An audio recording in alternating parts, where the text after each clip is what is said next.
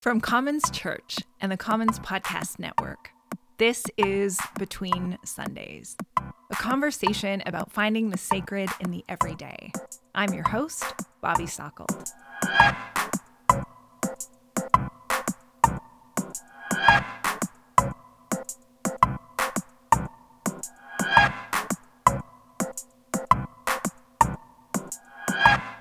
When we set out to create the first season of Between Sundays, we asked ourselves how many episodes would make for a complete season. And pretty quickly, and for little reason at all, we decided on 5 or 6. And once we arranged our first 5 guests, we decided to throw a 6th in as a bonus. And that's what you're about to hear today. This is Season 1, Episode 6, the bonus episode. So, what makes it a bonus? Mostly this. My guest today isn't here at Commons Church. He's not even here in Calgary. My guest today is one of my dear, dear friends. We go way, way back. Dave Vecht and I went to college together in the 90s, but only really got to know each other when he married my good friend, Christy. Now, there's a creativity to our friendship because it has reinvented itself through many seasons, living in different places, living in the same places, reading similar books, reading very different books, knowing the same people and knowing lots of different people. But the really interesting thing to me about my friendship with Dave is how it hangs on. He's no longer married to my friend Christy, but we are still connected. And we get into some of the marvels of that connection in this episode. But more than our friendship story, I asked Dave to talk about the creative urge through the art that he makes. Dave is a potter and a painter, but mostly we talk about his painting. Dave is so thoughtful and careful and has a lot to say about the creative urge. Whether you paint pictures or color in coloring books, raise kids, write words on a page, or simply spend time marveling at the creativity in the lives around you, I really know and trust that there is something here for you. All right, let's get into it. Welcome to Between Sundays, the bonus episode. Welcome to the conversation. In the first season of Between Sundays, we decided to explore this theme of the creative urge. And I don't know why those were the words that I wanted to go with. Like, it wasn't just creativity. It wasn't just, I don't know, arts and culture or something. I was really interested in like this urge that we have to create. So it's meant to be kind of broad.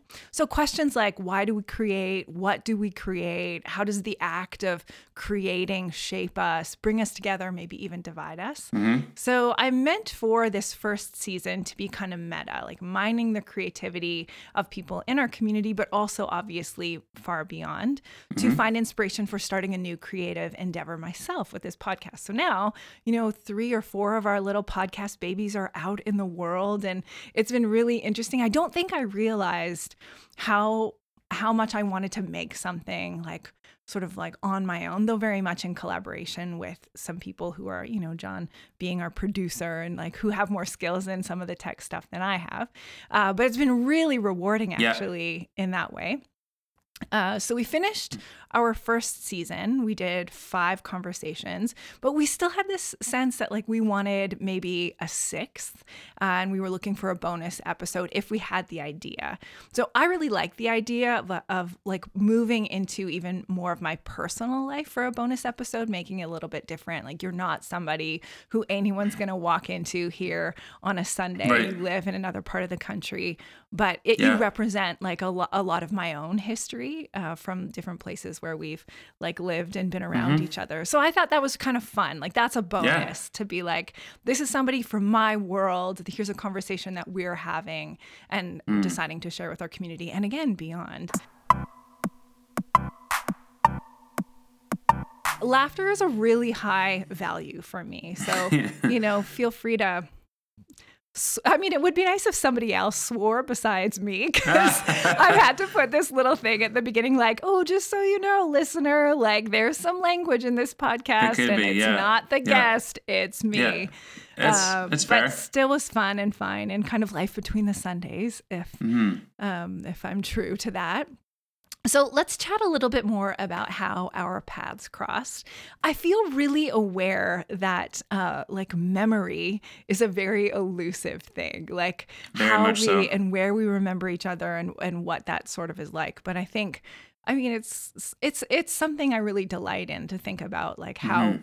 it's the two of us sitting here having a chat, considering mm-hmm. like all of this past. So we went to college together. We did. But my memories of you at Briarcrest aren't like many. No. You feel the same? Yeah. I feel like I remember a couple of walks here and there, and like picnic tables and a barbecue. Oh, interesting. And I think it's like the little walks between like the chapel and I don't know what it is. I have very small visions of like, or pictures of like snow covered roads and at night walking, or I don't know, stuff like that. Yeah. That's what I remember. That is so interesting to me, because like I think about, or the library. Yes, the library. I think of the library as well. Yeah. And I think about you in conversations with people around me, but like less of the conversations that we grew into, like when our paths came back together. So it's funny to think, I mean, what year I went to Briarcrest in 96. What year did you show up? Was 97. It was just the next year. Yeah, 97 to 2001, I was there. Okay, a year after me. Yeah. And then our paths came closer together because we were both working with high school students. So we were college students working with high school students. Yeah. They called it like dorm interns, right? Yeah, something dorm like RCs or RCs, I think. Yeah. Yeah, something like that. And then you started dating my friend. Yes. And then you guys got engaged. And I do remember that. Like that is kind of a clear, like, oh wow, like here's one of my friends. They're getting married. Like the beginning of, you know, people getting married at a young age, in that kind of context. Foolishly. I don't know if you guys were the first, but it feels like that in my memory, like that was very real. So then what year did you get married? We got married in 99 or 99. I think so. Yeah, that makes sense. Something like that. So that summer I was in your wedding. So we were all out in Ontario for that. And that's kind of a blur for me as well. Like me too. I have a couple snapshots of that, but not a lot. Like I don't have a lot of, like I remember like driving in a big vehicle with a bunch of people, or you know, maybe like I remember like sitting and having dinner. I remember your brother being around, and that was super fun. He was still just a teenager at that time. He was just a teenager. He was like 17. Oh my goodness. Yeah. Oh, so wild.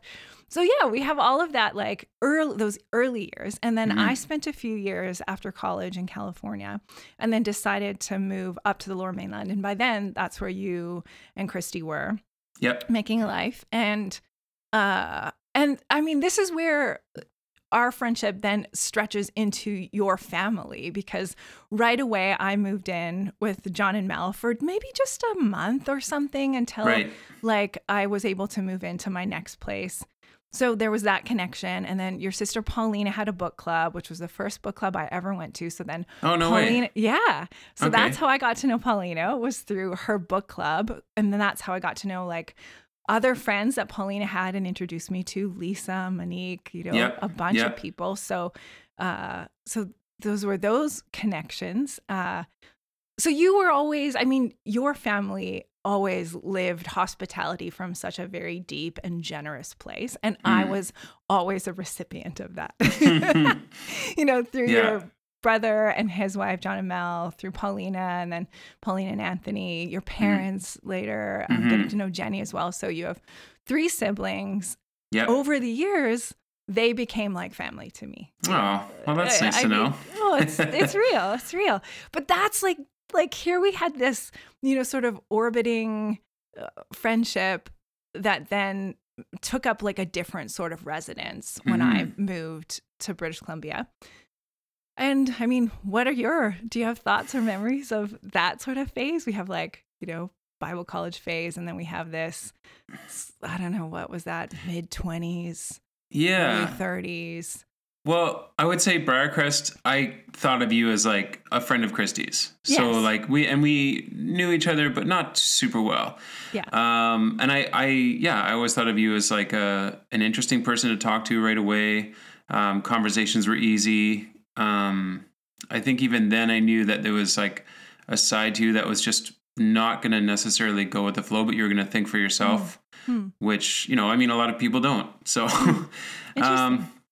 and then I think at like Regent, that kind of just followed through because Regent was a school where, the more conservative perspective that at least I grew up with and I don't know about yourself, but it was challenged more. And so it kind of opened up my eyes to like a broader perspective. And so I think conversations we had from there probably became broader in a sense too. So And it was probably also that time where I started to play through some of the artistic and creative, goals or dreams that I had just a little bit at that time, like not fully, but yeah. And because our paths didn't cross at Regent. We were... No. You were out in the valley, I was in Vancouver, and I would like drive out and spend quite a bit of time with you and your family. Right. But that is one of my clearest, like I feel like I have 100 memories, like sort of almost conflated into one, which is just like standing in the kitchen around your kitchen island, like talking about big ideas. Yeah. Like, that to me is like the heart of my own friendship with you is like they kind of all like meld together in those moments of like people in the house doing all kinds of drinking, hanging out, talking about all kinds of things, people coming and going, some of whom I knew, some of whom I didn't, but like always kind of this space of finding you in the room, talking about books and ideas and always kind of like doing that around, that kitchen island is like, that is one of my strongest sort of senses of connecting with you as a person in that kind of part of our lives.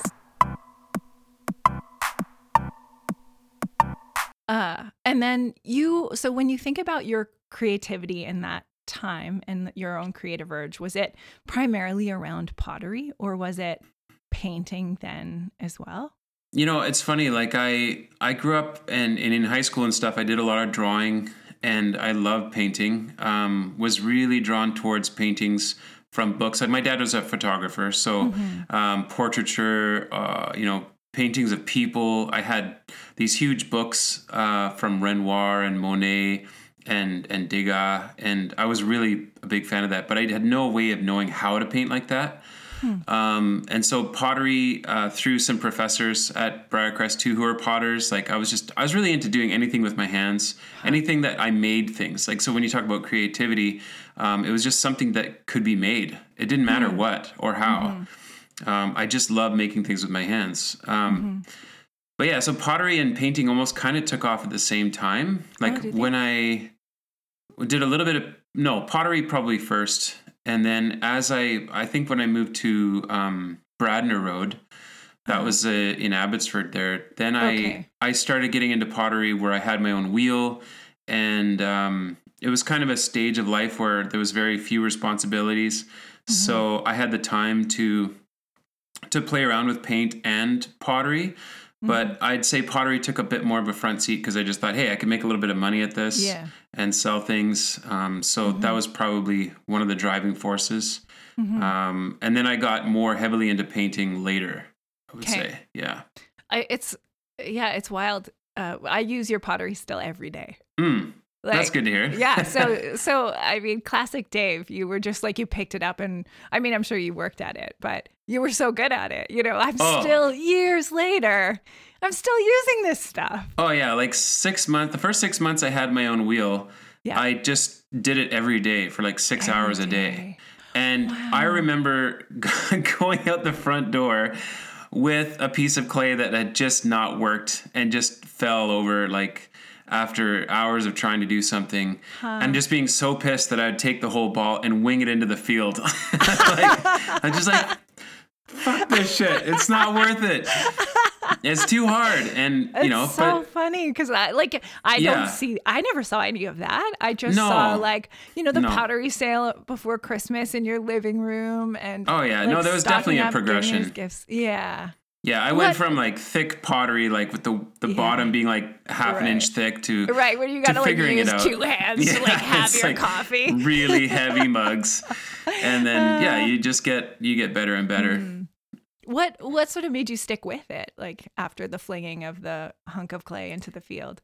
Well, I knew it was just it was a bad day, and I knew I guess it's funny there's different things in your life that teach you endurance. I did tree planting for 7 years. So that teaches you endurance to keep sticking with something.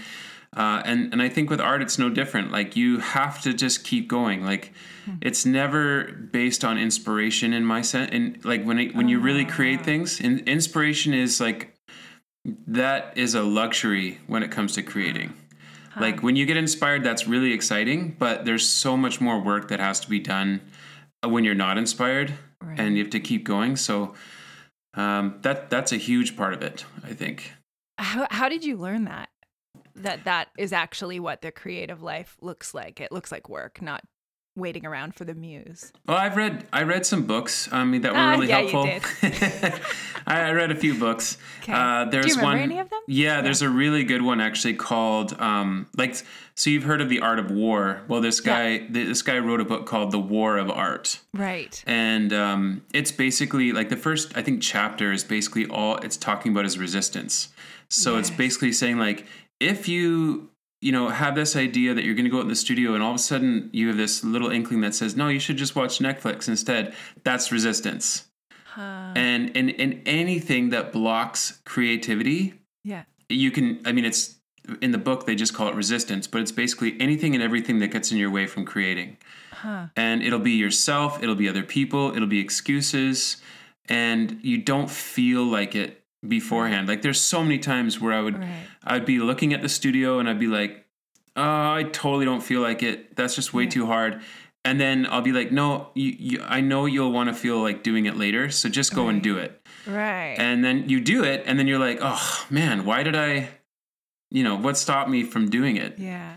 And so, you just, I think after a while recognize that you have to just keep going. You have to keep doing it even when you don't feel like it. And then it's usually afterwards you're wow, you do all this work and you see the outcome and the productivity and you're no, that was worth it. Mm-hmm. Yeah. It's intensely satisfying. Yeah. But I'm thinking about that a lot when I think about writing. It really resonates with me. It's such a chore for me. I've really had to build systems to sit my ass down and I have to start a timer and push through it. Not sort of wait for this grand inspiration to come because I won't be able to produce what I need to produce for the work that I love to do. Mm-hmm. So I'm thinking a lot about that. Was there another book or just that one came to mind?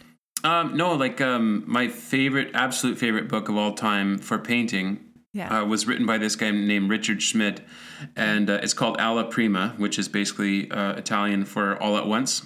Oh, and it's a style of oil painting, and he wrote everything he knew about painting, and then with that, he didn't just write about technique. He also wrote about the struggle and the things that you have to push through and how to push through different types of struggles when it came to the material.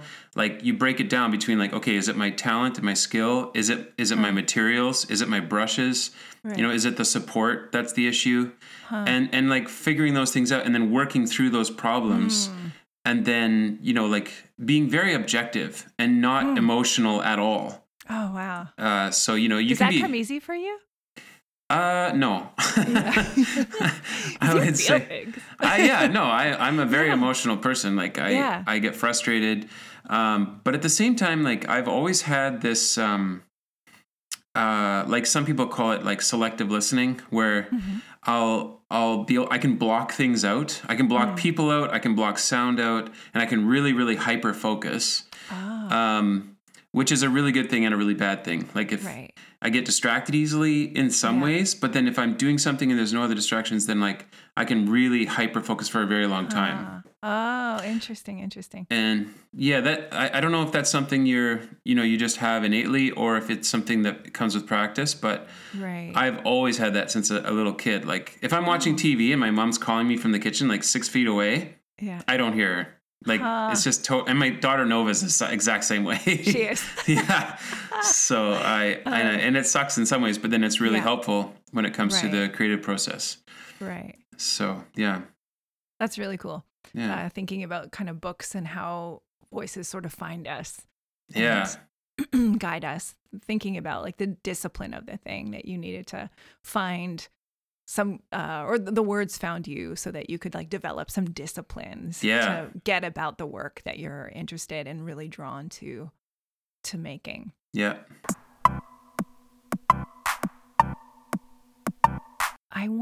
I want to get into more about your work, but I want to like back up a little bit more and continue to sort of like lay some of the groundwork, because I'm sure we'll talk a little bit about this, but one of the other strong memories, I actually was like, don't I have a picture of this? And I did eventually find it. But when I, one of the last times we hung out in the Lower Mainland, I was already living in Calgary, mm-hmm. but I had come back to do some weddings. And then I ended up in Chilliwack for a few days. Mm-hmm. And I was planning on hanging out with Christy. And I was at her place. And then we had a total miscommunication. And then she left for a few days. So right. I was like in Chilliwack waiting to like do this wedding before I got in my car and drove all the way back to Calgary. And it was such like an important visit that lent. It was Canada Day. I was like, what the hell am I going to do on Canada Day by myself? So I called you or texted you, and you were like, oh, my parents are here, come by. Yeah. And I came by, and I was thinking about like this moment where you were hanging new paintings or some of your art like on your own wall, and your parents were there like helping you. Okay. And I had taken a picture thinking like this, like, we're in a different story now. Like our relationships are in a different story. Your marriage with Christy was over. You both were setting up homes in different places, though still in the same community-ish. Yeah. Your parents were there. Your kids were around. Christy was out of town for a few days. Like that, we were just like, I was, and also this is the wild thing, is that I was starting my marriage when yours was ending. There was just so much. It's a lot of shit going on. There was a lot of shit going on. Yeah. But it was such an important interaction with you. Like, and I don't know why it's kind of connected to even this moment of you, like, and your parents hanging this painting on the wall. And you and I had this opportunity to just to connect, post a bunch of the shit. It was still like, the shit was still sort of like settling. Yeah. Oh yeah, no, it's, but it takes a long time. There was this moment where I thought like, oh, I am so invested in like the friendships with these two people that I'm not going to be on one side or another, if there was any way to do that. Yeah. I knew, and we had this, I don't know if you remember that interaction, but I remember us sort of sitting there, just like shedding some tears and holding a coffee cup in my hand and thinking like, I love this person. But the reality of your art, kind of being in the room and thinking about like how, your marriage had ended, but your art was still around you, like that your creativity journeyed with you in ways that like people didn't or couldn't.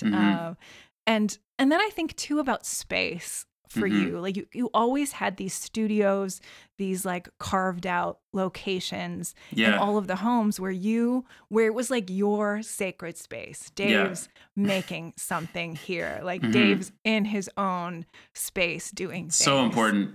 And if I were to give advice to anyone who wants to create, like that space is it's incredibly important. It is a sanctuary in a way. Yeah. Can you talk more about it? Well, I've had several studios. I can think of two specifically. One on Bradner Road was literally just like a little porch on the front of the house, which I had pottery and painting set up on either ends. Okay. And that one was really, it was a lovely space, very cold, very damp and wet, but beautiful. Like I had windows all the way around. Mm. And I just, it's funny, like I think about, I love being around people. And I would rather be around people most of the time. I'm an extrovert, which is actually pretty difficult for someone who is you know, studio-based painter or artist. But it's weird. Like when I'm painting, I don't feel alone.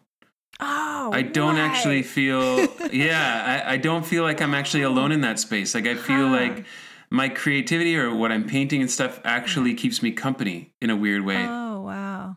Yeah, and I think it's maybe just because I'm ultra focused. I don't think about the fact that I'm not with people. Okay. Because that stuff sort of falls away somehow. Yeah. Like the drama of life is so gone. Like it just disappears. Oh, it sounds because insane. Yeah, it is. Like it's because, and they call it the zone. Like when you're in the zone, when you're painting or when you're doing something where you have to stay ultra focused. Yeah. It's amazing and it's a wonderful feeling. Because time actually does disappear. Like 6 hours can go by and, you know, I wouldn't have known kind of thing. So that's pretty special. Yeah. Do you have other, other descriptions of that space? Like that physical space or just in general? Like I painted the floor blue. Okay. It was just really old and the windows were foggy a lot of times. Interesting. And then my second favorite studio is obviously the one up in Rider Lake. Yeah. It was a huge 19 by 20 square foot shop with like 12 foot ceiling, which, lended itself for brightness. I brought in some special lights in there too for that, and I had a wood stove in there. That one was brilliant. Yeah. Amazing. So, really good space. And, it just felt like a little home away from home kind of thing. Yeah. Mm-hmm. So when you think about, I mean, I just recounted, you know, this big sort of turn in your life from this family life with, you know, your wife and your 4 kids and then your marriage ending and then building these separate homes, but, you know, co-parenting across that into that new chapter. What can you talk about how your art companioned you through that? Like what I'm sure it was crucial that you were always making something, always thinking about making things. But what is it like to hold on to our creativity through like all of the ups and downs or the things that we make? Yeah. Like, I mean, I'm sure, it's tough to say. I mean, it was important to continue doing it. And it's funny, actually, the reason for doing it changed. Like, sometimes it was just like about, well, I want to become an artist and I want to paint and I want to make money at it. To like all of a sudden realizing, you know, I only see my kids half the time. Mm-hmm. And so the things that I painted or the people that I painted right afterwards were my kids. Oh, yeah. So I painted Wesley and Nova and Maëlle and Kaylin. I painted each of them and a couple of them a couple of times. And it became like the painting itself was a way to connect with them. Like even if it wasn't, even when I wasn't with them, in some ways, when I was painting them, they were there in a sense. Oh, like at least their presence, in a sense, came through the work. So like I think that was a bit of a coping, definitely a way of coping with some of that alone time. Like you're beholding them, you're like, because you paint. We'll get into this maybe a little bit more, but you paint like realistic portraits often. Yeah, so you're really trying to see and. It's a painterly. You know, I kind of consider it painterly realism, or representational art, which is basically just, you know, some people look at my painting and go, "Oh man, that looks like a photograph." And as much as that's a compliment, you know, my goal is to let people know that it's paint and not just a photograph, but.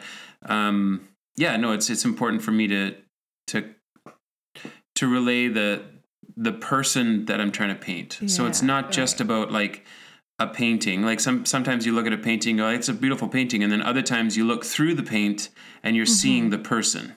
Right. And that's really important to me. In fact, I came up with a new mission statement not that long ago, which is I want to paint people in a careful and delicate way, and in doing so, silently through the work, that person matters, or say that this person matters. Right. So, yeah. I found that on your Instagram, and I want to come back to it in a moment. But did you say enough about that? You said, after, when you were only with the kids half the time, painting became this deep connection to them when they weren't in the room with you. Are there other things that you would say have like you could describe in terms of how your art companioned you through that season or others? Yeah, I mean, it's tough. I mean, in some ways I still look at it as a really like hyper glorified hobby. Oh, really? But yeah, I mean, like it's something I just love to do. Yeah. But, and I always find like even just like the name artist, it has a lot of weight behind it. And sometimes I just like to consider myself a painter. Oh. Like, and, like it takes away like bring it down a notch. Yeah. It's like, you know what? I'm just painting pictures, but I know of course it means more than that to me. And if I look at portraits or paintings from painters in the past, like, Rembrandt or, or any major painter, I just think like there's something more there than just, them creating pictures. There's more there to it. And as far as like how it speaks to me or what it does for me, it's definitely just like a huge part of my identity as well as something I love to do. So I don't know if that's answering your question at all. Yeah, but. No, it's really interesting. Let's talk a little bit more about your painting.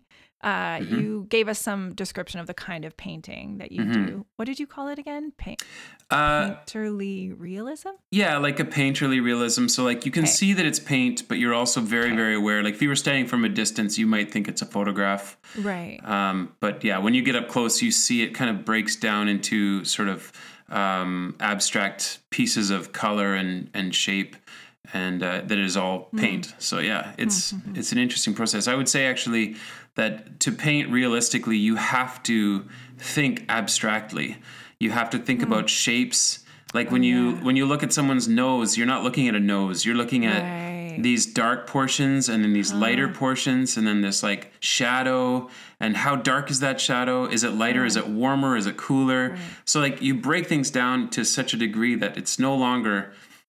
this person, it's literally just shapes and colors and and you have to make it all fit together. So what does painting do? What does painting do for individuals? Oh man, I don't know. That's a tough question. Like, what does it do for individuals? Yeah. I think it connects people in the same way with pottery. Like if you held, and maybe it doesn't do it for everyone, but it does it for me, is if I hold a handmade piece of pottery, like a mug, which is my favorite piece of pottery is a mug. Okay. There's something about it connecting me to, another human being who's made it. You know what I mean? Like if something comes out of a machine, no one's hands have molded that. It's just like done through a machine more so. Right. And same with the painting. It's like somebody, in the past or someone present has had to take a brush, dip it in paint, and then push that paint into place to make it a nose and like an eye. And like, so there's a sense of like wonder and like, how did they do that? Like, that's probably what drew me to painting the most is like, how on earth did that person get to make that three-dimensional object on this flat surface look so either real or just like beautiful. Right. Like beauty is another whole topic, like aesthetics, right? That we could get into. But yeah, so I think that beauty, which painting is a big part of that is for me, is that it enriches my life. I don't know how else to put it exactly, but it creates a sense of familiarity. When I look at a painting done by someone, and it's funny, like some paintings that I love, they're not, you know, perfect. Like you can see all kinds of problems with it, but there's something about that faultiness and humanity that we also appreciate in paintings. Like, it's like if you have someone who does like a photorealistic painting where there's no flaws, you can't see the brushstrokes or anything like that. Yeah. It almost pulls it too far away from us. But if we can see there's mistakes, or we can see there's like slight, you know, variations, that humanness then comes out of it, which we connect with, I think. Yeah. So that was my next question. What does painting do for like communities or society? Like if we, you know, we kind of look at it individually, particularly like what it does for you. What does it do when we zoom out a bit? I think it can communicate all kinds of things. Like it can communicate care. Like if someone is painting something, like for me, painting something very carefully and very specifically about someone, it shows that I care about them. And you know, painting in general, I think, can just communicate a lot of things depending on what the painting's about. Sometimes it can evoke a feeling of like resentment or pain. Other times, like if I think of like famous paintings, there's one by Manet where he had painted a bunch of soldiers being shot.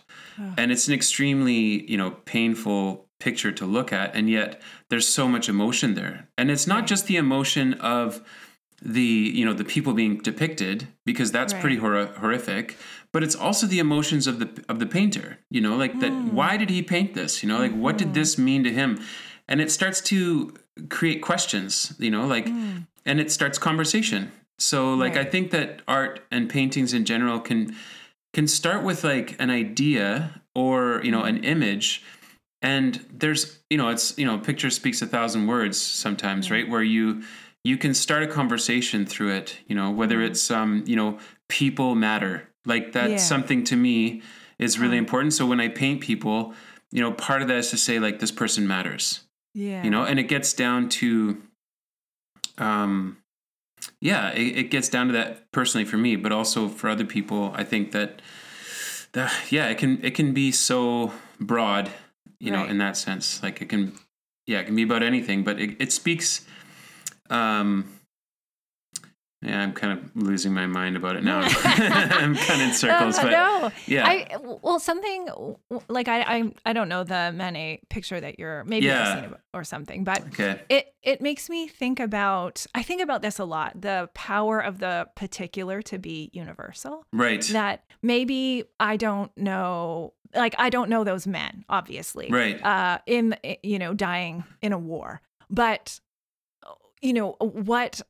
In my own life is sort of like called to when I see something violent or the cost of a scene like that. Yeah. I was in Scotland at a museum years and years ago, and I was by myself traveling.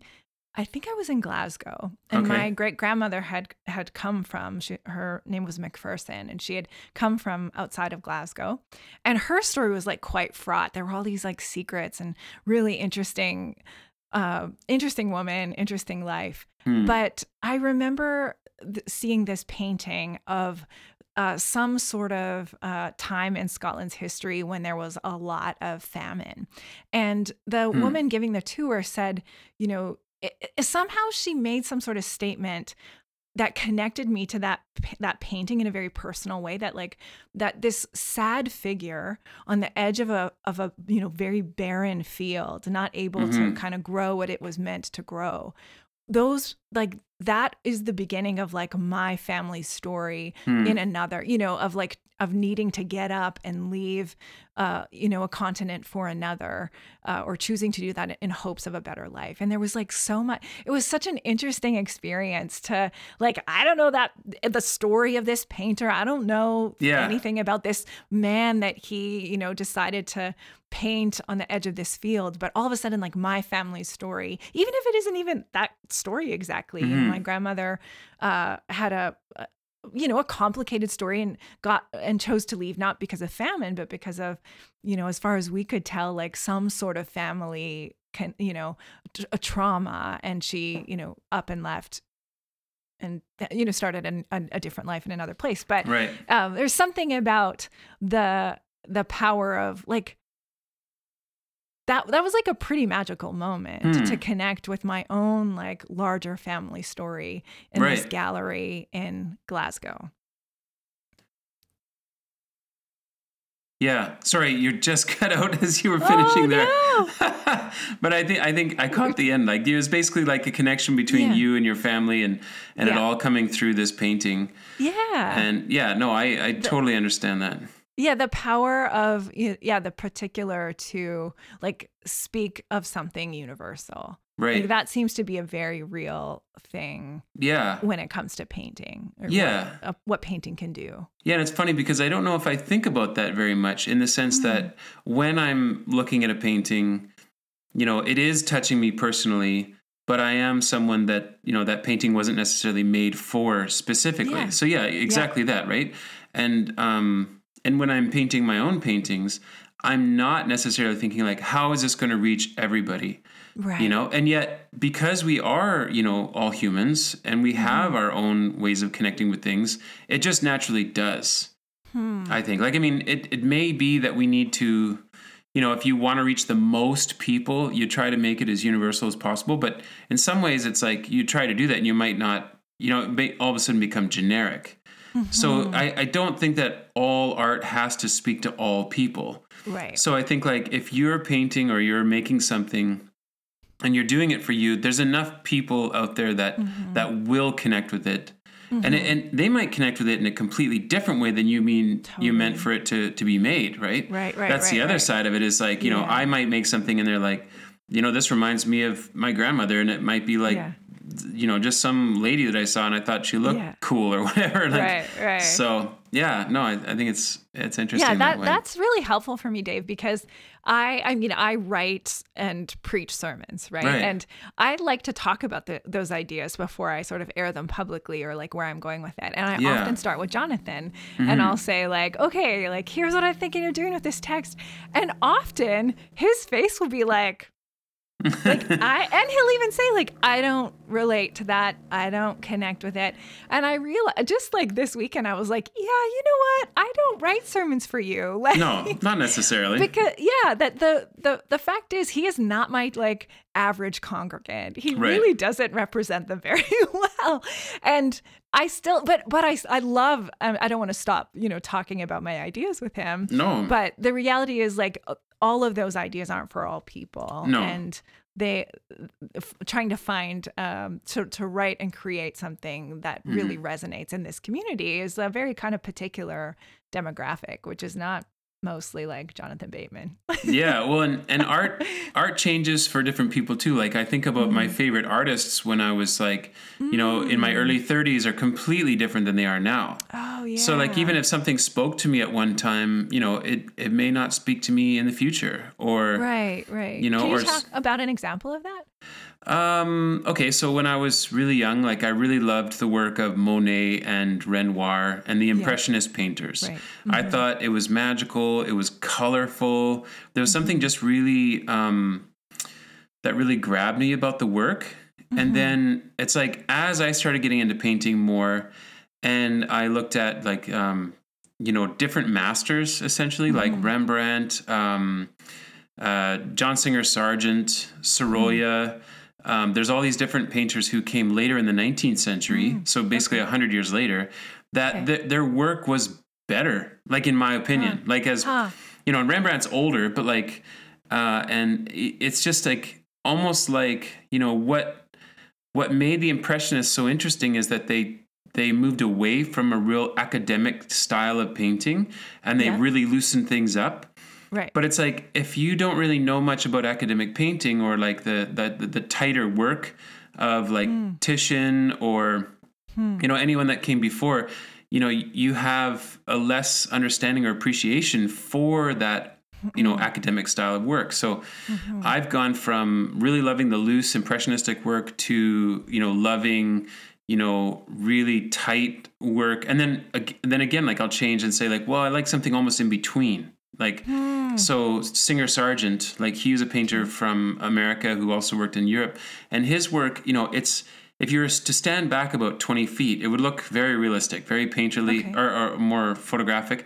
But then you get within like 5 feet, and one shadow across a forehead is literally one stroke of a brush. Whoa. And you're like, how? It's just incredible. What a marvel. So yeah, and if I think of my own work now, that's kind of where I want to be, is somewhere in between that sort of tight, high realism and then the completely loose impressionism. There's something in between that I love. So yeah, and that's pretty technical, again? But yeah. Oh, probably. Like, I mean, yeah. I might move away from, you know, representational work altogether and get into abstract. I'm not going to, you know, block myself into a specific style. Right. Yeah. And I think that's evolution. I think that's part of growing as an artist as well. And as a person. Mm-hmm. Hey, you did a big trip to, was it Spain? Yes. What was the point of that? Oh. It was an art trip. Yes. Okay, so there's this place in Spain on the island of Menorca called Palsar Menorca, and it's basically an old colonial house, mansion really, that these two guys, Jorge and I forget the other guy's name now, but anyway, they basically ask professional painters, like masters, to come and teach courses to about 16 advanced students. So I applied to be an advanced student, and the teacher that I taught under for 5 days was, his name was Vincent Desiderio, and he's a master painter from New York. Brilliant painter. And so we got to basically all stay in this house, and we ate together and we painted together for like 6 to 7 hours a day. And he would go over the work, and then he would talk about historical painting and his own work and what it meant to him, and challenging us to say, like, you know, what does your work mean to you? Like, why are you doing what you're doing? And it really challenged me because, you know, it pulled me out of that idea of just being a hobby to being like, no, this is part of my identity. This is like how I communicate, you know, my emotions, my dreams, my inspirations. And it means something. Yeah. Huh. So, yeah. And it was also just an amazing trip to go to Spain. Yeah, totally. Just a little thing there. Like you said, painting is like how I communicate these things, my emotions, like these things I believe. Do you also find your, like, what you believe through painting? Like, is there another relationship with it in that way? Like, ooh, I didn't know that this was so important to me until I like did the thing. Or are you always sort of representing what you already kind of know? Like, does that make sense? Yeah, I'm thinking through what you're saying. Like, can you say it again? Yeah, so I think sometimes I'm writing a sermon. I think about theology very artistically. I don't know if that makes me a heretic or not. But when I'm writing a sermon, I'm often like kind of like I know where I want to go, but then I sort of surprise myself, and I think like words come out and I think that's it. That's what I believe right now. I might come to some sort of revelation in the process of the thing, not always having decided like that's where I'm gonna, that I'm so clear of thought on it. Yeah, I mean, I think when I approach a painting, I do have a very strong idea of what I want to accomplish. But like, I mean, it is, I don't think that I often go into something, know exactly what I'm going to do, and then it comes out that way. Definitely not. Yeah. No. And I mean, I think that's the element that's always a bit of an interesting pull when it comes to creating something, is that you do get something completely unique and on its own, you know, compared to what you thought it was going to be. Right. Sometimes it's better. Sometimes it's worse. Yeah. You know, but and I think that, but every single painting I do, I look as just like a stepping stone. Oh. I look at it as this is the painting I did, and it got me to this painting. At the same time, you know, each painting is important to me. Yeah. And it brings me joy, and the value of the person or whatever I'm painting is still there. But I do feel like it's a progression for me. Like I, and it, like, I guess you could say like a journey when it comes to creativity is, you know, this whole, all this work got me to a place where I could create this, you know, at the next stage kind of thing. Right. It's interesting to think about stepping stones. Yeah. That you're always like taking the next step. And the one thing led to the next. Well, and if we think about the paintings that we know really well, whether they're famous or that we love, I mean, that wasn't the first painting that person made. Like it was probably much, like there was a lot of stuff that had to happen before that painting. Right. So, yeah. Canvases getting thrown out into the field. Many of those, I'm sure. No, I've sanded down paintings, painted over them, which is like to the chagrin of some people. But you know, like that. It's funny though. Like I would say lately, my paintings are becoming more and more important to me as I go. But I remember in the very beginning, it was just about the process. Oh. It wasn't even about the finished product in a lot of ways. It was just like, how do I learn how to do that? Like do more. Yeah. And I mean, now it's getting to the point where, no, like each painting, you know, in some ways, like I don't mind wrecking a painting because I know I can do another one. Oh, wow. But when I'm finished a painting, there's more value there for me now than there used to be. Yeah. Oh, that's interesting. Just some kind of maturity and sort of having honed your skills in a... Well, and feeling there's more value in the work because of the work that went before. In a way, you know, like... It's like a person who says like, you know, they would never pay a certain amount for a painting. It seems like too much. But then you think about it, it's like if a painting only took me 6 hours to make now, I don't look at that 6 hours as I look at my whole lifetime of painting as how it's taken me that long to learn how to paint. That's the value. When is painting hard? Like when is it a struggle? Or what is there a point or a phase when it's a struggle? I would say like almost every single painting, there is a struggle. Yeah. Like there's the resistance beforehand. And then there's the sense of, you know, like I'll get to a point in a painting where I'm really struggling. And then some paintings are easier than others. Like some just really happen quickly and pretty effortlessly. And others, you know, whether it's just the shape or the color or the tone or just the subject matter just isn't flowing. Right. And like it's definitely, it changes depending on the painting, I guess. Yeah. Do you ever abandon it? Oh, yeah. Just like, this is not happening. I would say over 50% of the time. Over 50% of the time? Yeah. Yeah. I was not ready for that answer. Oh, yeah. No. That's really interesting. I've thrown out or resanded or restarted many, many times. Oh, wow. Yeah, for sure. Like if I had as many paintings as I started now, I'd be, it would be at least. You have like a garage full. Yeah. Oh, I have like a ton of half done paintings. Huh. Yeah. How often do you go back to it? Oh, of something you started. I've only really probably gone back a couple of times. Often if it's been abandoned, the chances are it's probably not going to get finished because I've left it for a reason. Like either I've come up against something that doesn't work. Okay. Or, I'm just not interested anymore. Right. So. Right. Done. Yeah. Pass it. Yeah. I want to go back to this mission statement that you have crafted for yourself. Okay. So what I want to do is I've broken it into pieces. Okay.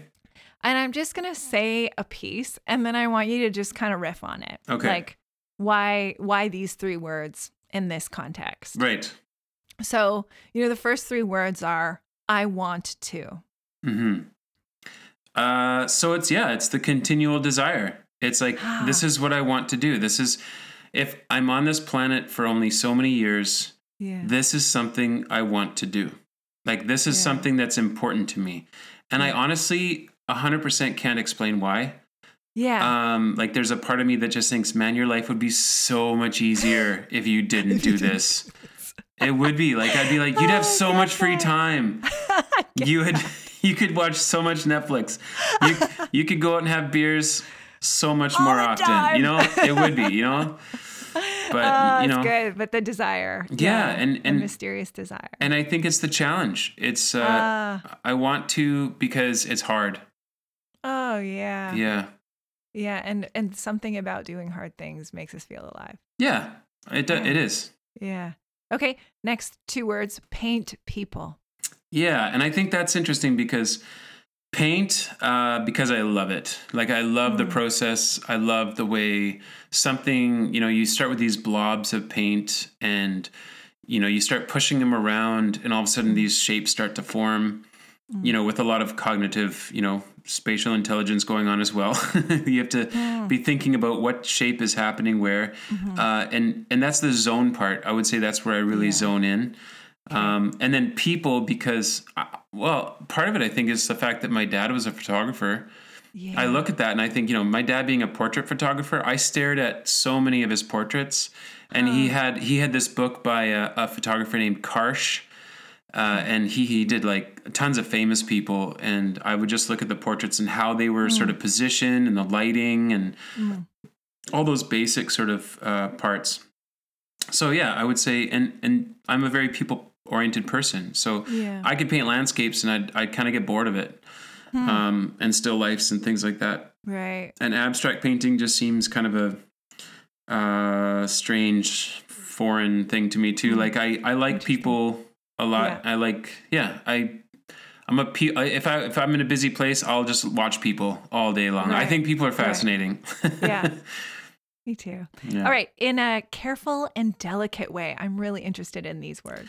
So a careful and delicate way, when you are trying to really get a representational painting, like represent who that person is, you can't just have brushstrokes any which way you want. You have to do it in a delicate and careful way. So like essentially staring down at someone, at their eye shape, at their nose shape, at their head shape, all those things have to be done in such a way that you're going to represent that person. People's, I mean, if you think about the human face, people recognize it more than anything else, like on the planet. Like we know, like, you know what David Vecht looks like. I know who Bobby Sockel looks like. You can't fool me by that. And yet everybody has two eyes, one nose, and a mouth, and eyebrows, and cheeks, and a chin. Wild, yeah. So, like, what are those variations? What are those delicate things that make a person who they are? So, yeah, it's important to me to actually capture the person, not just like a face. Right, right. That's really cool. So, did I write this down right? And in doing so, say silently. Just those words? Yeah. Well, you know, a picture is silent. Like, it's not words. So but it does say something. Right. You know, like I say something about that person by painting them in this very specific way. Yeah. You know, and so that, and then silently meaning, like I'm not trying to, I'm not using words. I'm using an image. So that's the silent part. So, so if we just think back to the portraits you painted of your kids, what, you know, if we were to say, you know, what were you saying silently about Kaylin?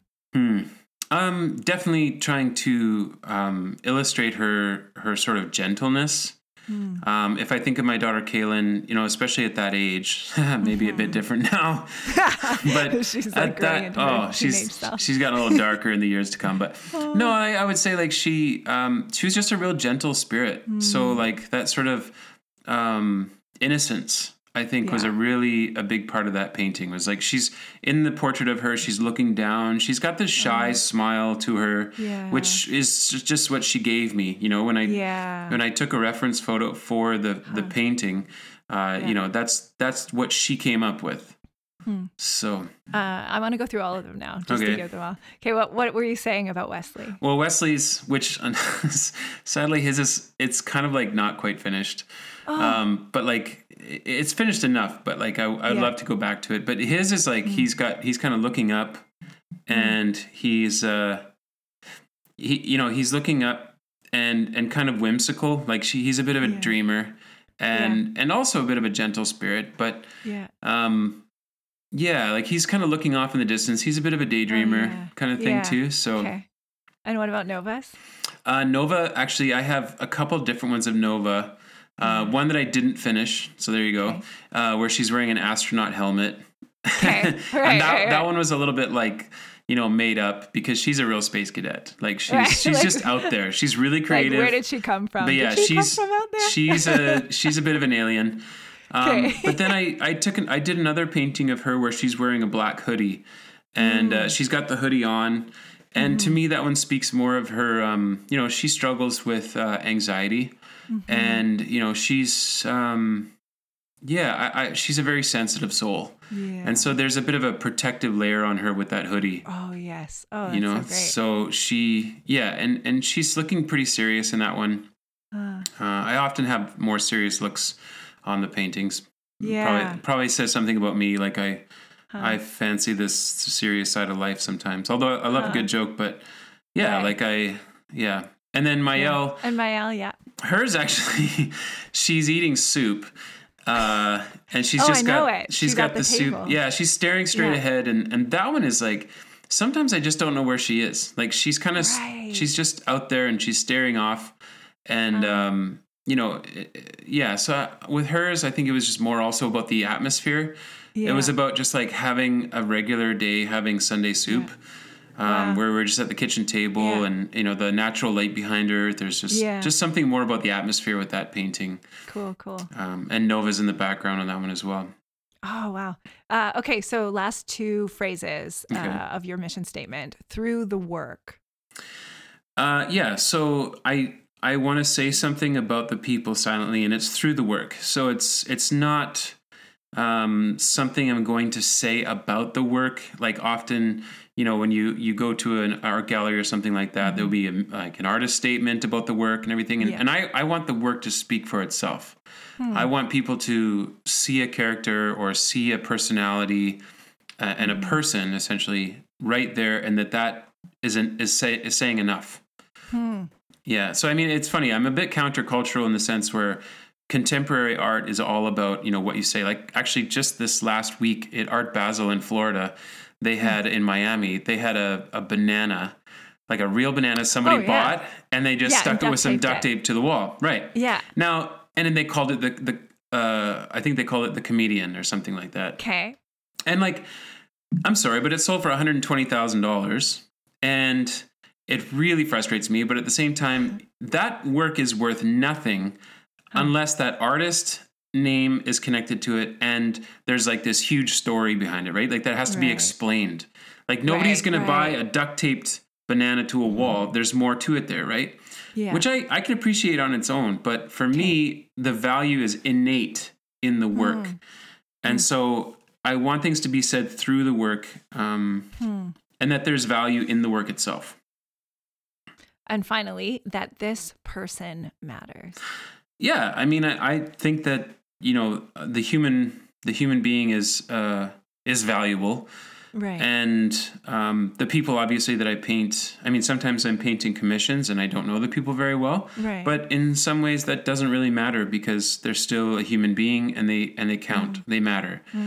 And so when you take a person and you spend the time, like I only have so many hours in my life, and I'm choosing to spend it painting a person. Then that hopefully will say, like, not only is this painting valuable because there's, you know, work that's gone into it and there's a level of effort, but also because like someone who could have just like been doing anything with their life actually took the hours to create this painting of this person. So that for some reason that person, you know, it adds value to that painting because that person matters. I don't know if that came out totally clear, but yeah. It's lovely. Yeah. This podcast is called Between Sundays, Finding the Sacred in the Everyday. So when you think about the work that you know, have made it at least part of your life's mission to do, how is that in pursuit of however you define, you know, it doesn't have to be anyone else's definition of the sacred, but how does that connect you to something transcendent? Or I'm going to say... that I don't know. We've talked about this, just the shifts in like growing up a certain way. Yeah, like I grew up having these life experiences and sort of wondering like, oh, what is this? Well, I you know, obviously, like, you know, Bobby, that I grew up in a very conservative background, in a, you know, Christian Reformed Church, which is like Calvinistic, very theologically based, very dogmatic. Mm-hmm. And I've moved away from that. Like I have a much freer, more open perspective of life in general. It includes, I would say, not as much religion as just life. Mm-hmm. So I've lost a lot of jargon. I've lost a lot of like, all of Christianese has dropped from my vocabulary. And did it just happen, or did you have to like exorcise it out? It probably happened in stages. Oh, yeah. I was done with certain things. I was done with certain theology, and then I was done with certain institutions, and then I was done with an entire ideology, I guess. Mm. And I mean, when I say I'm done with it, it just means that I was done with my understanding of it, and I was done with what other people had given me that I couldn't agree with anymore. Yeah. But to say that, you know, what I believe now, it's just become more in some ways silent. Like in the same way that my paintings are not going to speak out words, it's going to be more about actions. Mm-hmm. That's what I would say about my overall belief, is that I'm done with words more than actions, so to speak. I find that comforting. Well, and not to say my actions are... It's disturbing. It's hard, but... Well, and not to say my actions are all great either. It's just, I think that like growing up in the faith, I told my mom and dad, I said, you know, because they're still believers. And I said, you know, mom and dad, like, to me, what really matters is, you know, what they would call the fruit of the Spirit, which is, you know, love, kindness, patience, self-control, all those things that, you know, in the end are the main, I would say, should be the main product of what we are in this life and what we share with others. So yeah, that's kind of where that's as probably as open. Right. Well, it's lovely to think about, that the direction of your painting, you know, you have this language of silence in your mission statement that like has a tie to this place of, I mean, you've used the word beauty and reverence, and I don't know if you said wonder, but I was thinking about wonder. Yeah. Those things are like at home with one another. Yeah. They belong. Mm-hmm. Yeah. What are you working on right now? I actually just finished up a couple commissioned pieces. There was one of a pretty young girl, and she's just kind of holding on to my friend Kaylin, basically, was his daughter. And it's just a little portrait. And then I'm doing a couple more portraits and commissions for people for Christmas kind of thing. Yeah, yeah. And then actually I have a friend of mine, Matt Bowen, who lives in Vancouver. And we're looking to do potentially like a show together in Vancouver. Cool. So yeah, probably looking at doing some more figurative work. I love using my kids as models for that.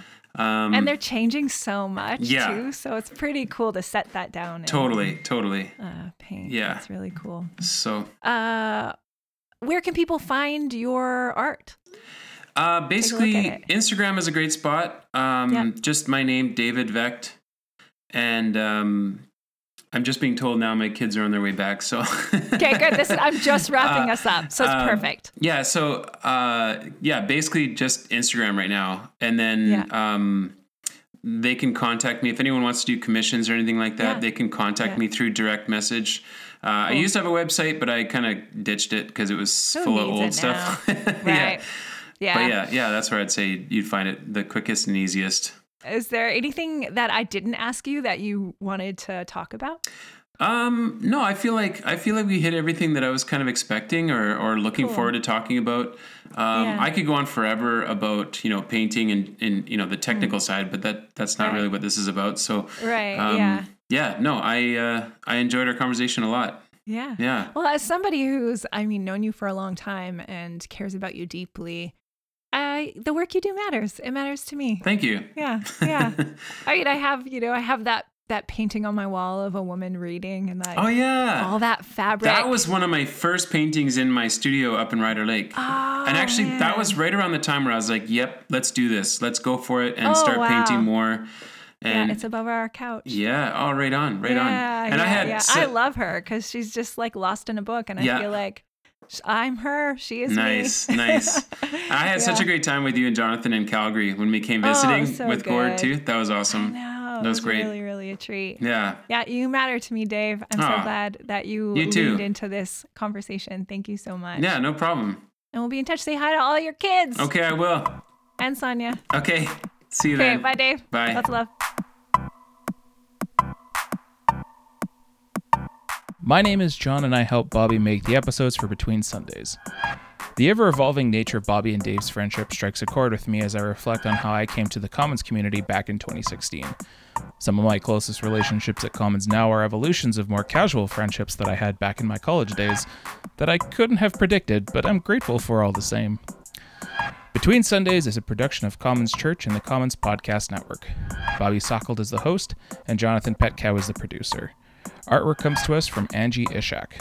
Special thanks to Dave Vecht for coming to hang out with us.